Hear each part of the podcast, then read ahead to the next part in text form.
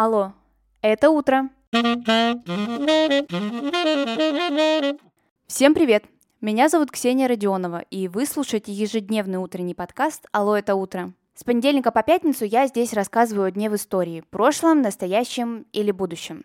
Смысл подкаста очень прост. Новый день – новая история. И сегодня это история про День Защитника Отечества.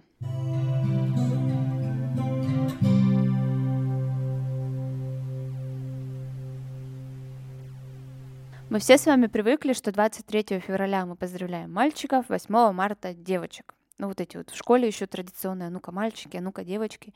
В общем, все понятно и все уже давно привыкли. Но на самом деле праздник двадцать третьего февраля, он начинался немножечко с другим посылом, и сегодня мы разберемся с вами, в чем же вообще смысл праздника.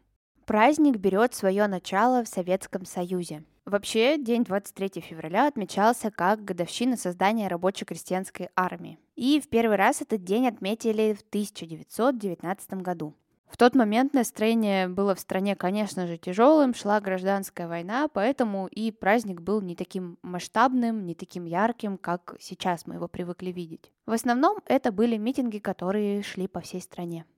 Еще нужно сказать о том, что внутреннее состояние каждого отдельно взятого военнослужащего было тяжелым, потому что большинство из них привыкли быть частью царской армии, и только недавно произошел этот переход в новую страну, так что нужно было как-то моральный дух поддерживать.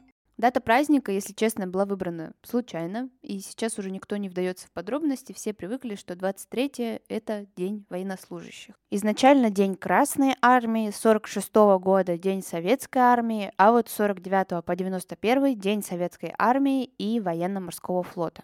Так как дата праздника была выбрана очень даже случайно, нужно было ее как-то обосновать и задним числом приписать какой-то смысл этому дню. Рабоче-крестьянская армия действительно, конечно, была организована, но это было еще в январе две тысячи восемнадцатого года. Год был недостаточно успешным, и этот праздник, который должен был стать великим, и таким стал уже на долгие годы, нужно было приписать к более какому-то приятному и значимому событию. Вообще существует множество трактовок и объяснений, почему же дату исказили, почему год не понравился или что-то там еще. Вообще во второй половине уже тридцатых годов стали этот праздник трактовать как победу над немцами под Псковом и Нарвой, которая случилась в феврале как раз-таки тысяча девятьсот восемнадцатого года. День защитника Отечества двадцать третьего февраля отмечается не только в России. Раз уж праздник был создан в СССР, то, конечно же, он распространился и на некоторые другие страны. Например, в Латвии, в Таджикистане и в Южной Осетии двадцать третьего февраля тоже праздничный официальный день. В настоящее время многие историки очень критикуют этот праздник, потому что он был создан не на каких-то больших победах советской армии, а на не очень таких хороших событиях. Но вы знаете, праздники – это очень могучая сила, и если долго рассказывать, что этот день важный, очень значимый, и все мы тут победили, и очень хорошие люди, то в сознании людей это, конечно же, приживется. Ничего против Дня Защитника Отечества я, конечно же, не имею, но просто иногда достаточно любопытно смотреть, как дню, который, по сути, выбран случайно, приписывают какие-то величественные, могущественные смыслы, которых на тот момент там не было. Но, кстати, большая часть историков считают, что и дата, и год, и смысл, все выбрано очень правильно, и праздник действительно стоящий. В нашем сознании это, конечно же, сейчас не военный праздник, это больше мужской. И мальчиков с детского сада поздравляют, и мужчин, тех, кто служил, не служил, это уже не важно. С две тысячи второго года в России День Защитника Отечества, во-первых, начал так называться официально уже, а во-вторых, стал нерабочим праздничным днем и государственным праздником.